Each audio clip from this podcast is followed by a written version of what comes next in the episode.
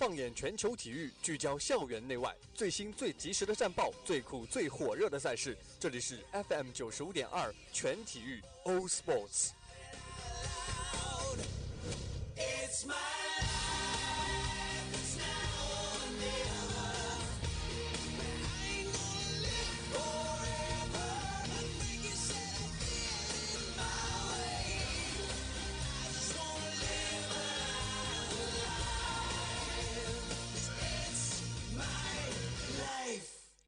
It's my life, all sports.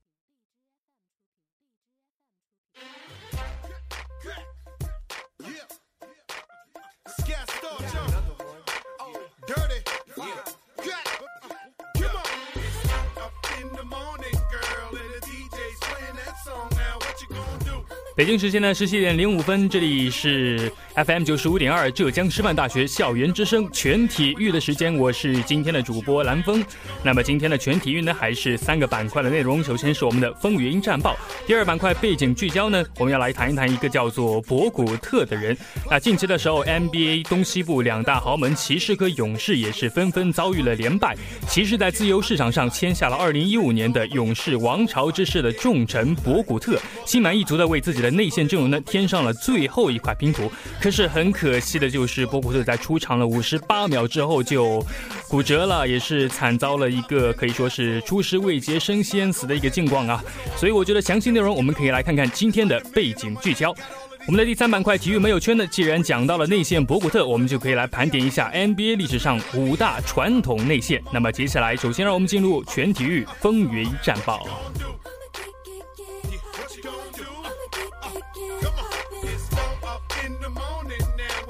Trying to go home with you now. What you gonna do?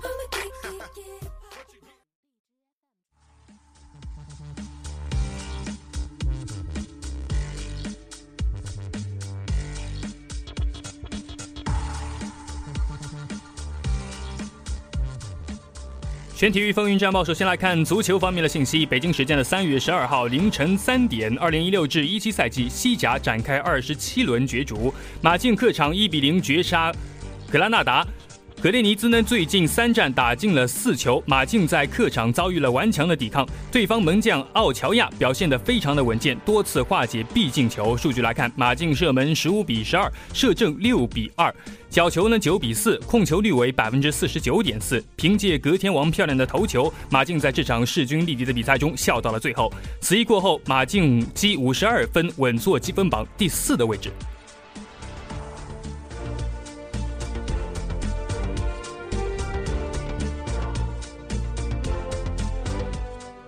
然后来看看网球方面的信息。北京时间的三月十二号，WTA 皇冠赛事印第安维尔斯赛今天在继续进行了女单的第二轮比赛的争夺。从资格赛中突围的中国金花彭帅发挥出色，最终直落两盘，以六比四和六比二击败了赛会三十一号种子克罗地亚小克罗地亚小将康纽，成功晋级了第三轮。而三十号种子中国金花张帅却连丢两盘，以四比六和二比六不敌日本选手大阪直美，遗憾止步首战，无缘三十二强。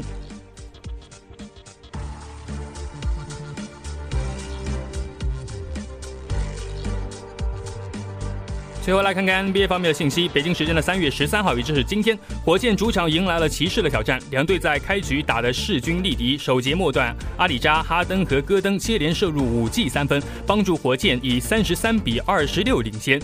次节的开局呢，詹姆斯带领下，骑士打出一波七比零追平的比分。之后，骑士外线开始发力，杰弗森个人射入四记三分，帮助骑士将比分拉开，以六十七比五十八领先。第三节，骑士进攻出现停滞，哈登砍下十一分，帮助火箭单节净胜骑士十三分。火箭以九十比八十六进入最后一节。末节场上战况非常的焦灼，但火箭多次抢到进攻篮板，占据了场上的主动，最终以一百一十七比一百一十二战胜了骑士。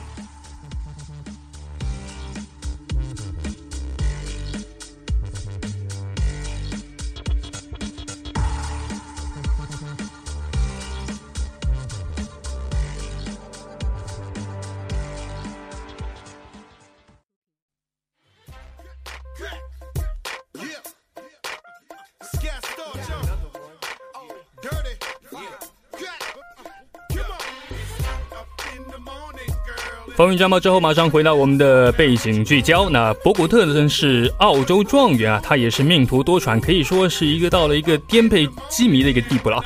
其实今年的 NBA 常规赛就已经过了一半了。从目前的球队战绩以及球员深度来看，本赛季 NBA 的最终较量是由骑士和勇士两支队伍的。但是呢，三月份的时候，骑士队针对性的补强了内线，从自由市场上签约了三十二岁的内线大闸博古特。这对于勇士的死亡无球而言，可不是一个好消息。到时候他们将不得不面对来自前任的报复。毕竟他们曾经抛弃的内线大闸成了对手最重要的一片瓦。但是啊，但是在三月七号的时候，骑士主场坐镇热火的比赛当中，迎来首秀的博古特出战仅五十八秒就提前受伤离场啊，结束了他骑士生涯的首场比赛。这听起来就非常的心疼啊。经过后续检查，他遭遇的是左胫骨骨折，这个赛季也就只能报销了。这对刚刚骑上眉梢的骑士管理层来说，可真是一个重大的打击啊！本赛季的背景聚焦呢，就让我们来走进这位一直被伤病困扰，在二十一世纪颇具统治力的 NBA 内线大闸。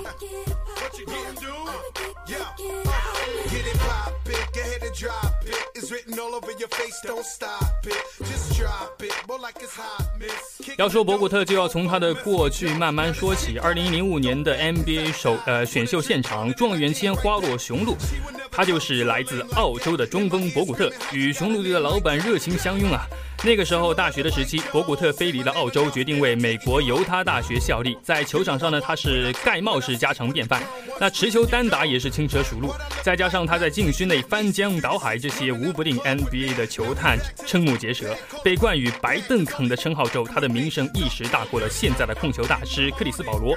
不过，确实也是不负众望啊。二零零五年的赛季开出呢，他的表现就很不错，得分、篮板、盖帽，十一加十加三的数据，让雄鹿队从一支在乐透区徘徊的球队，有了向季后赛进发的实力。不过，紧随而至的质疑声还是打断了这个平衡。渐渐的，他从他的球队里面打法呢开始被摸清楚了。他的处境就像现在的浓眉哥安东尼戴维斯一样尴尬。呃，怎么个尴尬法呢？没有好的后卫能够将他和其他球员进行一个串联，球喂到他手上之后，总要面对两三个人的夹击。可是他并不是现在拥有灵活步步伐，能够从外面突破到里面的新式中锋啊。呃，现在看看博古特在雄鹿的球，我们可更多的看到是他与对方的内线肉搏，或者是球被切掉的一个尴尬处境。冷眼旁观的人就会说，这是一个水货状元，打球没什么变通。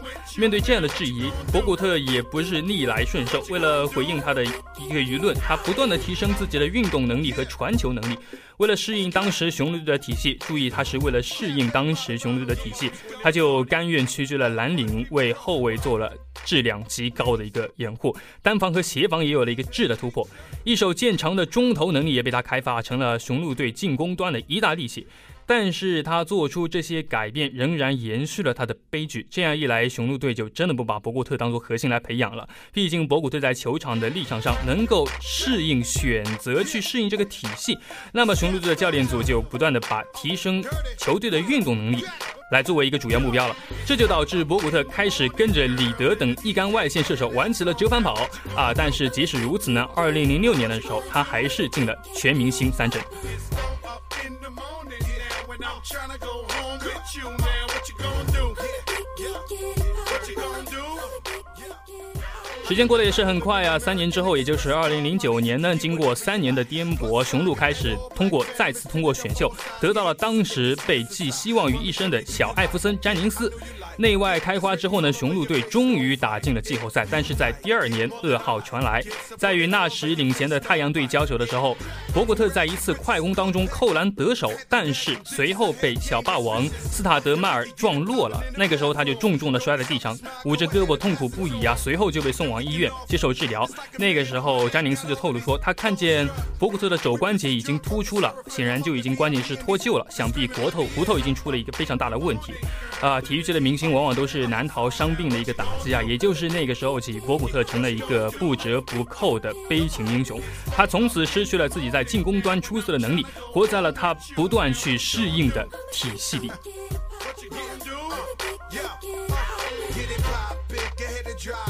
is written all over your face. Don't stop it, just drop it. More like it's. Hey, dirty, what? Look at that girl right there. Oh, she make me say, Ooh, ooh, yeah, ooh, ooh, ooh, do what you do. I like the way you do that right there, right there. Switch your hips when you walk and let down your hair, down your hair. 其实蓝峰一直在好奇，勇士这支由灵活的小个子射手组成的球队，是否真的配得起他们的队名叫做勇士？因为真的勇士不应该是敢于内线肉搏嘛？但是在看完博古特的血性防守之后呢，我觉得一个球队的灵魂只需要一位不折不扣的勇士来诠释。博古特到勇士是在二零一二到一三赛季，而成为勇士呢，是他就是他成为了一个最默默无闻的英雄，有点略带讽刺。二零一二年到一三赛季季。的时候，耐不住性子的雄鹿呢，将博古特交易到了勇士。那一年，勇士还没有汤普森，还没有格林啊，有的是不成熟的库里啊，独留门塔、爱丽丝以及另一位传统内线大卫里。那年的时候，执教勇士的还不是菜鸟克尔，而是老谋深算的马克杰克逊。但是马克杰克逊和雄鹿队的教练组一样，也没怎么给他设计战术。于是他还是扮演着那个出色的蓝领，每场比赛都抢十来个篮板，盖两三个帽，出去给护理打打掩护，内外线衔接的时候传传几个好球。但是博古特，呃，呃，因为在雄鹿队的时候费了太多的精力在运动战和防守上了，年龄又偏大了，他的玻璃属性就越来越严重了，可以说是一不小心就要受伤。先是脚踝扭伤，然后是骨裂，这些都是狠狠地影响了他的关键时刻的。表现啊，少了他的勇士队内线就是挨打。二零一三年的新赛季呢，科尔上任了，他看到了博古特的价值。那他的价值是什么呢？他就是那个最适合库里的中锋。他和库里的绕柱打法开始崭露头角。库里灵活的脚步配上博古特强硬有力的挡拆，库里最终投出了一记又一记逆天的三分。在科尔一手操办的小球战术里面，博古特成了小个子们的最好的辅助型球员，他的作用开始大于大卫里，由他带动的进攻远比由大卫里单独发起的进攻来得更加有效。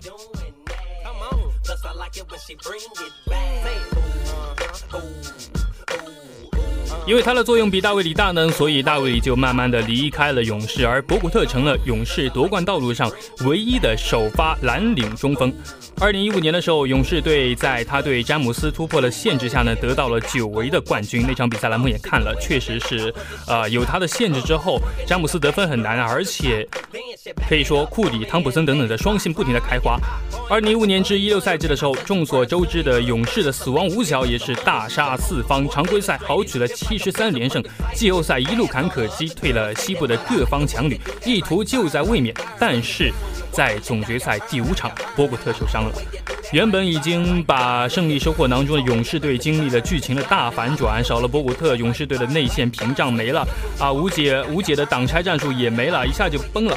无奈呢，将死亡五小提前摆出的科尔只能叹息，这套阵容是根本挡不住詹姆斯队内线的冲击的，并且这样一来，骑士队可以完全将防守重心放在外线。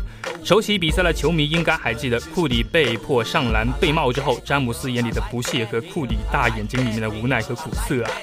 没了博古特，詹姆斯可以轻易的去换防，去对付库里。被针对之后的库里三分球再也不能信手拈来。二零一六年的时候，勇士队成了 NBA 历史上最伟大的被警惕。估计躺在病床上看直播的博古特年迈的心，一定是再次受到了一个沉重的打击啊！无能为力的心酸，只有不能效力的他自己知道。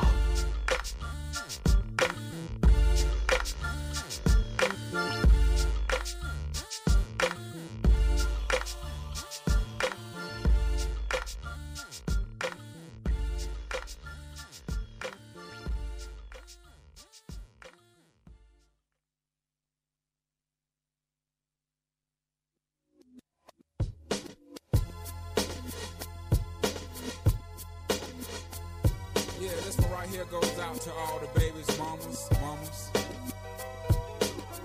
Mamas, mamas. Baby mamas, mamas. Yeah, go like this. I'm sorry, Miss Jackson.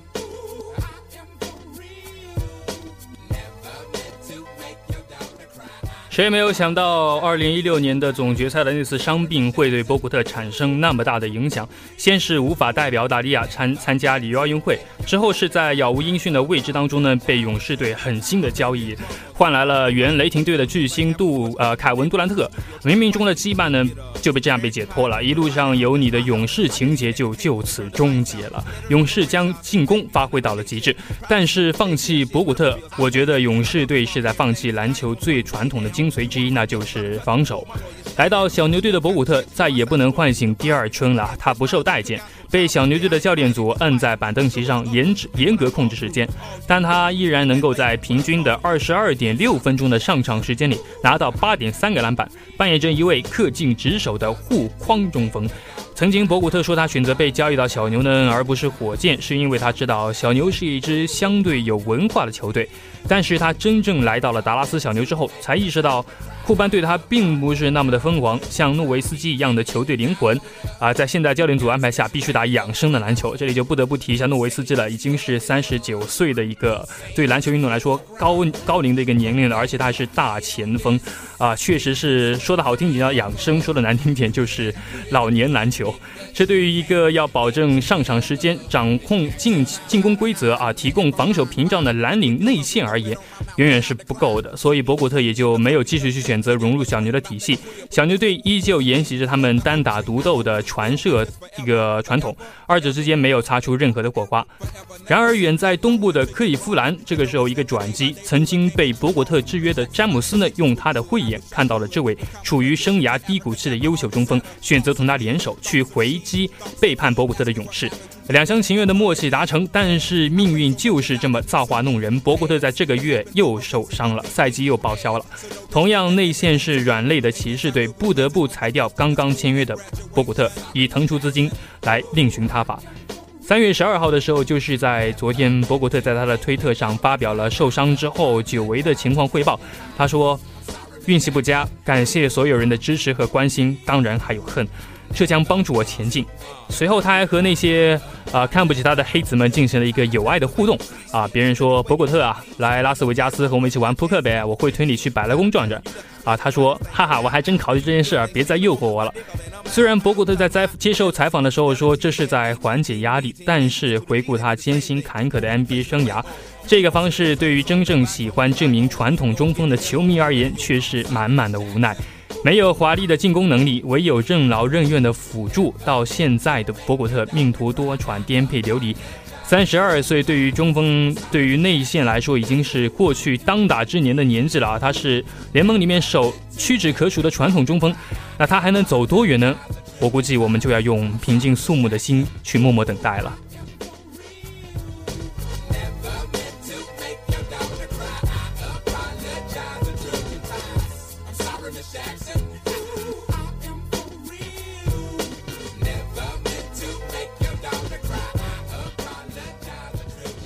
今天的背景之家，我们也是这样简短的回顾了博古特到目前为止的职业生涯。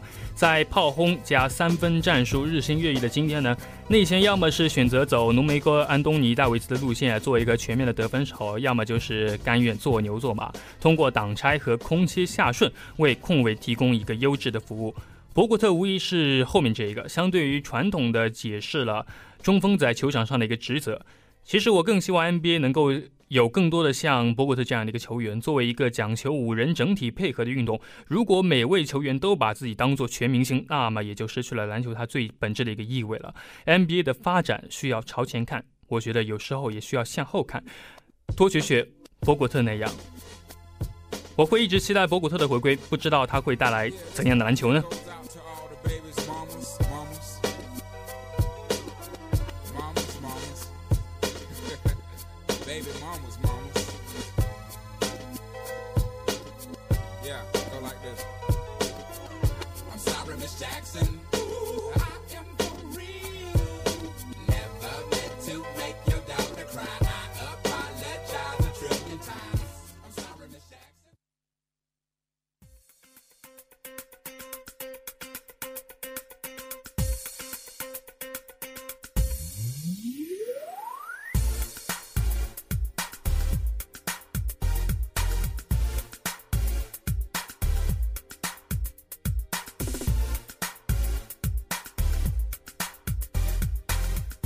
随着音乐的切换，我们进入最后一个板块——体育没有圈。那么，既然讲到了博古特，就要我们来盘点一下 NBA 历史上五大传统内线。现在这个时候，NBA 是小球一个盛行的时候，像邓肯啊、姚明这类传统的内线巨星，在去年的时候就已经慢慢的都退光了。像博古特这样的啊偏蓝领的内线大闸又饱受伤病困扰，NBA 的球队内线球员应该是越来越全能化了，四五号位和三号位是越来越模糊了界限。我们不得不感叹时态变迁啊，造化弄人。那么今天呢，我们的全体育就。一起来回顾一下经典，盘点一下 NBA 历史上五大传统内线。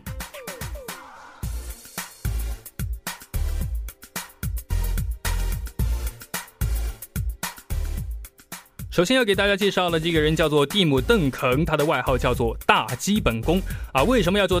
为什么要叫做大基本功呢？因为他的篮下基篮下基本可以说是真的是非常的扎实啊，基本就是教科书，所以叫做大基本功啊。邓肯用比麦克海尔还要出色的脚步，以及他的导师啊大卫罗宾逊站在一起啊，邓肯的所有动作都精确无比啊。在侧翼的时候，邓肯能够利用各种招数打板进球，并且运球杀入禁区，利用背身单打，在关键时候将球放入篮筐。拥有坚韧的性格以及冠绝联盟的技术，邓肯和圣安东尼奥这座军事重镇太般配了。作为马刺王朝的一个支柱，大基本功拿下了五座总冠军奖杯，也让他成为史上最好的大前锋之一。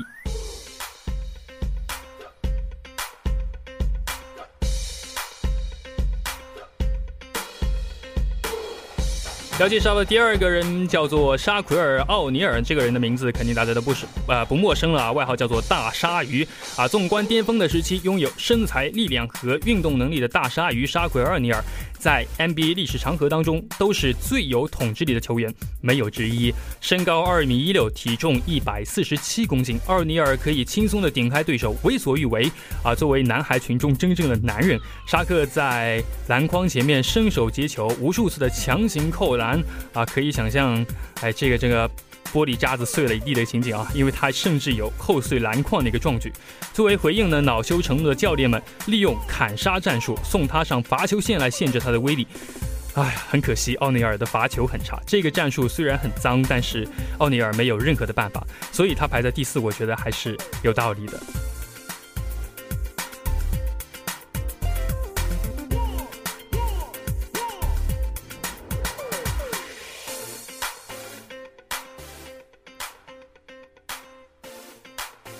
排在第三的，我把它叫做比尔拉塞尔啊。刚讲的大基本功，呃，和大鲨鱼都是内线的无解进攻。那么接下来这个比尔拉塞尔不一样啊，他的外号叫做指环王。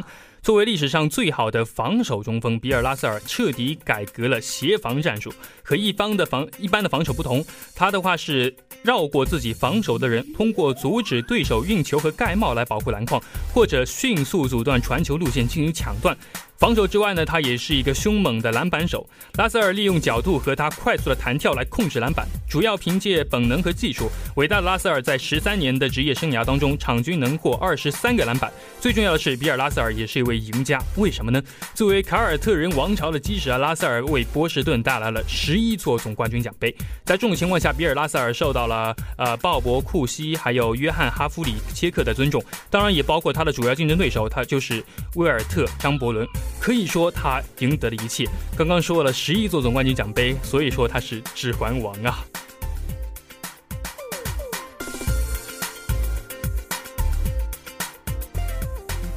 下一位的名字叫做卡里姆·阿卜杜尔·贾巴尔，是拉塞尔时代之后的新的超级中锋。贾巴尔的职业生涯是难以置信的，二十年里面他一共得到了三万八千三百八十七分，成为 NBA 历史得分王。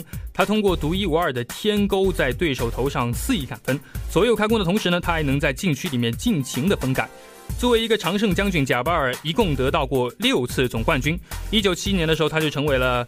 密尔沃基雄鹿的救世主带领着球队夺冠，也帮助老迈的奥斯卡罗伯罗伯特森拿下了唯一的一次总冠军。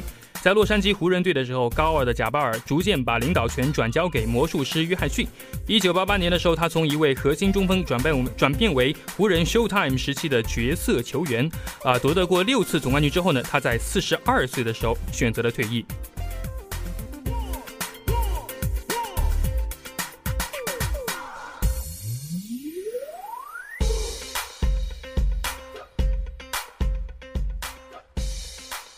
最后一位伟大的内线就是威尔特张伯伦那他是历 NBA 历史上最伟大的内线啊。回顾整个职业生涯，大北斗星，他的外号叫大北斗星，就像打电子游戏一样。作为职业球员，他在生涯前四年就统治了得分和篮板，在费城勇士队打出了巅峰赛季，场均五十分、二十六个篮板。在这个赛季里面，也是发生了他对阵纽约尼克斯时代统治性的狂砍一百分，单场一百分，哎呀，篮球皇帝恐怖如斯啊！作为一个天生的奇才，威尔特张伯伦。的能力也是毋庸置疑的。尽管比尔拉塞尔比他戒指多，但是张伯伦从来没有鲍勃库西啊，还有约翰哈弗里切克以及萨姆琼斯这样的队友们。在大荣誉上面，张伯伦拿下了两次总冠军，但他也是最有统治力的球员之一。当然，他是一个大流氓。据他的自传所说，他一辈子与两万名女性，嗯。